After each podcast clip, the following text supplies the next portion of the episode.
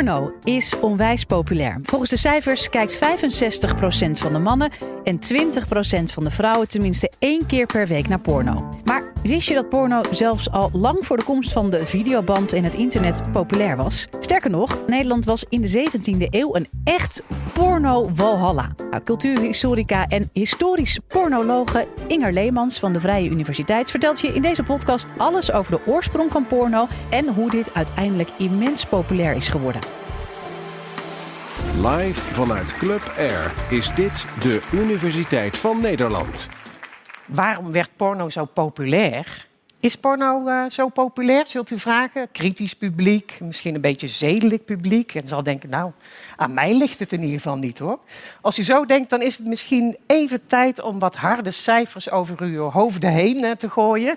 Terwijl achter mij uh, de teller begint te tellen, zal ik wat conclusies aan u brengen. In 2006 besteden we wereldwijd met z'n allen bijna 100 miljard dollar aan pornografie. En sindsdien zijn die opbrengsten enorm gedaald, maar is ons pornogebruik alleen maar meer en meer toegenomen door internet natuurlijk. Ze schatten dat tussen de 15% en de 25% van alle internetsites pornografisch uh, zijn. En daar kijken we met z'n allen met veel vreugde naar. 65% van de mannen en 20% van de vrouwen kijkt minstens één keer per week porno. En geven ons een weekje extra. En hoppakee, die cijfers gaan omhoog. En dat doen we vooral op maandag. ik weet niet precies waarom, maar we doen het vooral op maandag. En uh, Nederland verdient daar nog lekker aan. Uh, de grootste spelers zijn de Aziatische landen en uh, Amerika. Maar Nederland is nog een grote pornoverspreider op dit moment. Dan moet ik wel even een slag om de arm nemen. Die harde cijfers die komen voor een groot gedeelte uit de pornowereld zelf. Of uit uh, verontruste oudere groepen en christelijke verenigingen. Dus zo hard zijn die niet. Maar je zou wel kunnen zeggen, nou ja, uh, pornografie is een heel serieus verschijnsel. En dat moet je ook serieus onderzoeken. Nou, dat is precies wat ik heb gedaan. De afgelopen jaren ben ik uh, uh, in de pornografiegeschiedenis gedoken. Ik studeerde Nederlands. Ja, op een gegeven moment was ik wel een klein beetje even uitgekeken op hoofd en vondel. En dacht ik, ja, ik wil eigenlijk weten wat het volk las. Uh, of eigenlijk het volk en de elite samen. En toen ben ik in de pornografiegeschiedenis gedoken. Wat is pornografie? Het woord pornografie, zoals wij het kennen, is pas sinds de 19e eeuw in die betekenis gehanteerd pornografijn, dat betekent schrijven over hoeren. En pas vanaf de 19e eeuw gebruiken we het om aan te geven, je zou kunnen zeggen, het met detail beschrijven van seksuele handelingen, met bedoeling om de lust van de lezer of van de kijker uh, op te wekken. Nou, dan zou jullie zeggen van ja, dat is toch al eeuwen oud. Zolang de mens een penseel of een hompje klei kan vasthouden, hebben we vruchtbaarheidsgodinnen gemaakt. Hebben we op de uh, wanden van uh, uh, de bordelen in Pompeji behoorlijk grafische afbeeldingen gemaakt om aan te geven wat daar binnen gebeurde. in de middeleeuwen schreven geleerden elkaar, stuurden ze erotische gedichten toe. Is dat dan allemaal geen pornografie? Nee, zeggen historici. Eigenlijk begint pornografie pas in de vroegmoderne tijd, rondom 1500 in de 16e eeuw. En waarom is dat? Waarom, waarom is dat nou zo belangrijk? Waarom zien we die uh, middeleeuwse uh, uh, gedichten eigenlijk niet zozeer als pornografie, maar meer als erotica? Dat komt omdat er een aantal elementen zijn. Hè, bijvoorbeeld, ze zijn sporadisch. Het komt dan weer op en dan weer, gaat dan weer weg. Ze hebben geen breed verspreidingsgebied en ze zijn eigenlijk een beetje publiek. Iedereen weet van elkaar dat ze dat aan het lezen zijn. En voor onze moderne porno heb je eigenlijk een andere ruimte nodig, een publieke ruimte. En die publieke ruimte die komt er met de uitvinding van de boekdrukkunst.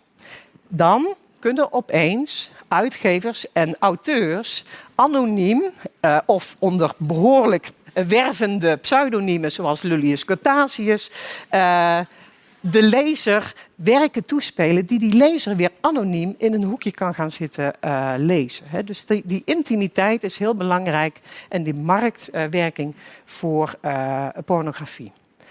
En dat is ook precies wat er gebeurt. Want op het moment dat de boekendrukkunst zich gaat verspreiden, staat eigenlijk de eerste, je zou kunnen zeggen, vader van de pornografie op, Pietro Aretino.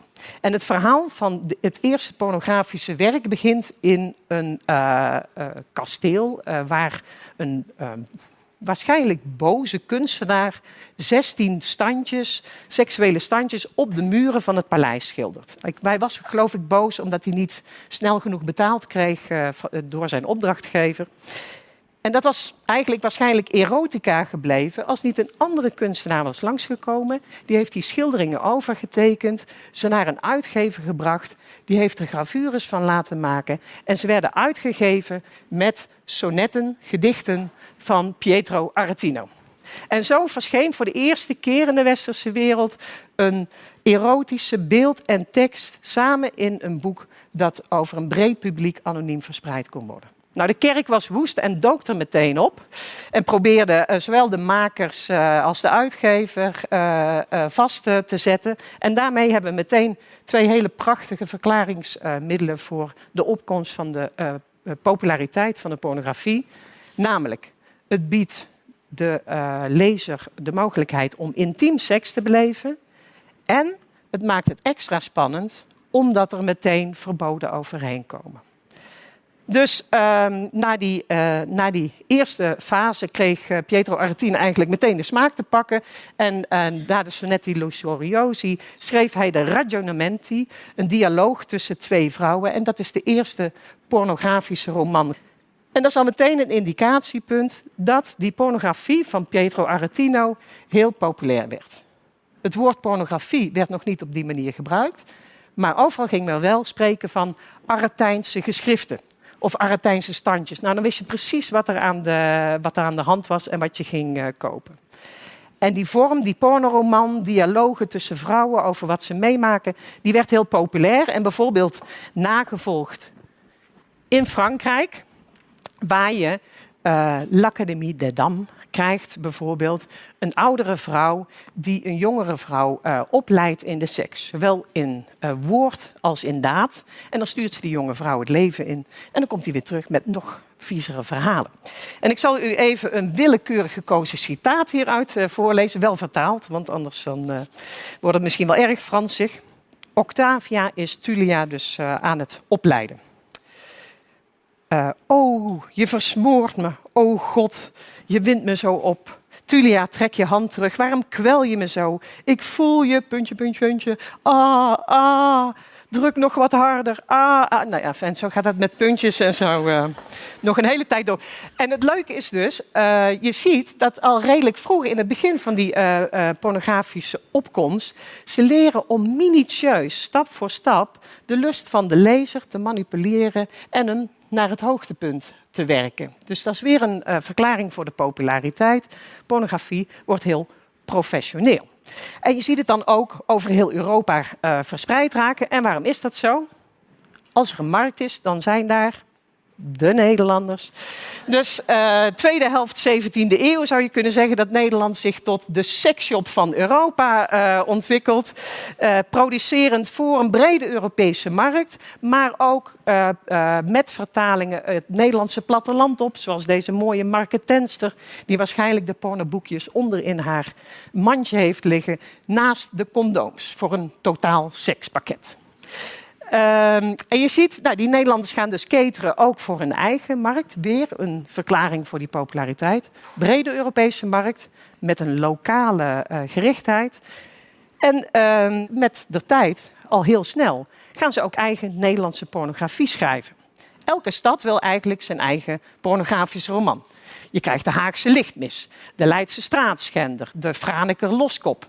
En in Amsterdam krijgen we het Amsterdams Hoerdom de eerste Lonely Planet gids eh, voor het Red Light eh, District uit 1680. En dat is een verhaal waarin een hoofdpersoon door de duivel wordt meegenomen in de nacht door de rosse buurt van Amsterdam. En bordeel per bordeel wordt beschreven. Wat voor soort hoeren eh, zitten daar, welke kwaliteiten hebben ze en wat voor soort trucjes halen ze uit. En wat zijn de prijzen?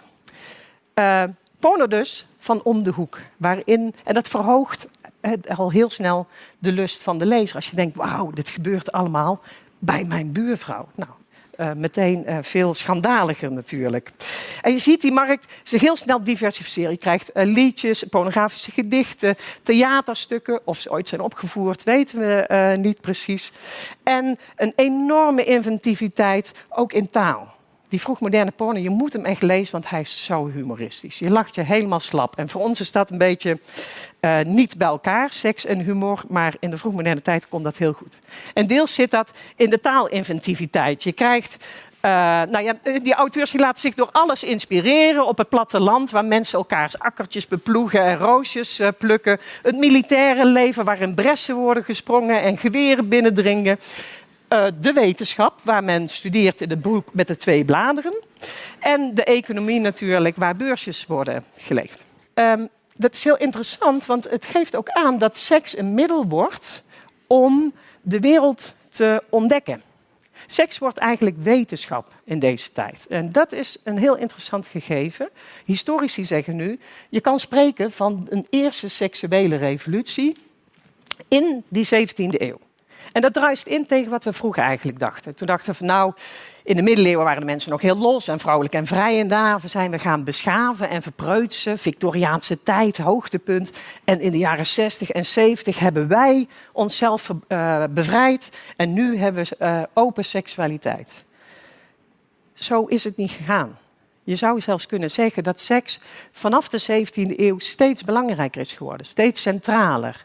Niet alleen als wetenschap, maar ook als middel om de samenleving en jezelf te onderzoeken. En seks wordt dus een, fundamenteel kenmerk van het individu. En we bepalen daar onszelf mee. En dat is heel interessant voor overheden, instituten, kerken. Die gaan meteen proberen mensen via hun seks te reguleren. En dan ontstaat er een fantastisch uh, uh, spannend spel. Van aan de ene kant die instituten die erover uh, op het individu duiken. En aan de andere kant die pornografen die dan weer seks kunnen gebruiken om zich tegen die instituten te verzetten. Dus je krijgt anti-kerk porno, waarbij monniken en nonnen nou ja, misschien niet met al, de, de te devote acties uh, bezig zijn. En ja, dat kennen we natuurlijk nog steeds. Hè. Seks is een enorm uh, krachtige manier, en porno is een enorm krachtige manier om kritiek te leveren op politieke systemen. Op dit moment probeert Donald Trump nog. Uh, nou ja, misschien moeten we daar niet te veel over zeggen. Ik weet ook niet of we nu juridisch wel uh, veilig bezig zijn. Haal hem maar snel weg dadelijk. Dus je ziet uh, pornografie zich als vehikel, als instrument uh, gebruiken om kritiek te leveren op kerk, overheid en wat niet. En aan de andere kant hecht pornografie zich ook aan elk instrument dat het kan vinden. We hadden de boekdrukkunst, uitvinding boekdrukkunst, hup, seks. Je hebt uh, de uitvinding van de uh, fotografie. Was waarschijnlijk niet zo, hè, fotografie was niet zo snel verspreid geraakt waar het niet door de opkomst van uh, de naaktfotografie. Bij de film precies hetzelfde. Film wordt uitgevonden. Wat gaan mensen doen? Pornofilmpjes maken. Uh, zoals deze, dat is uit het begin van de 20e eeuw, een Argentijns uh, filmpje. Waarin we kunnen kijken naar een arcadische setting met idyllische nymfen die uh, vreed worden gestoord door een sater, oftewel de duivel, die net zoals wij uh, nogal verlustigend naar die meisjes aan het kijken waren. Hij pikt er eentje uit, dwingt haar tot seks. Maar zoals altijd in pornografische romans is dat dwingen toch al heel snel de opmaat voor een uh, nogal gezamenlijk gebeuren, zullen we maar zeggen.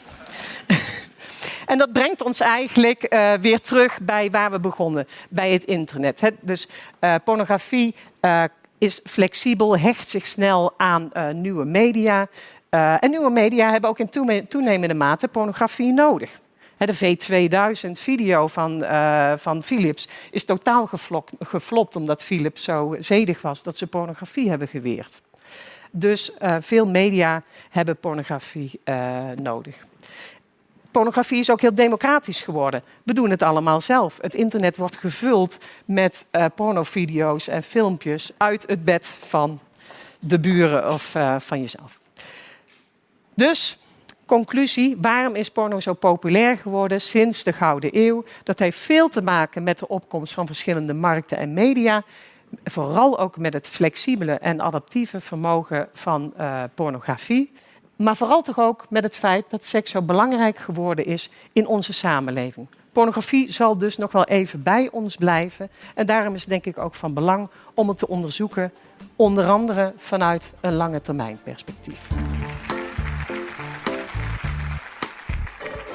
Wil je nou meer afleveringen van de Universiteit van Nederland horen? Check de hele playlist en ontdek het antwoord op vele andere vragen.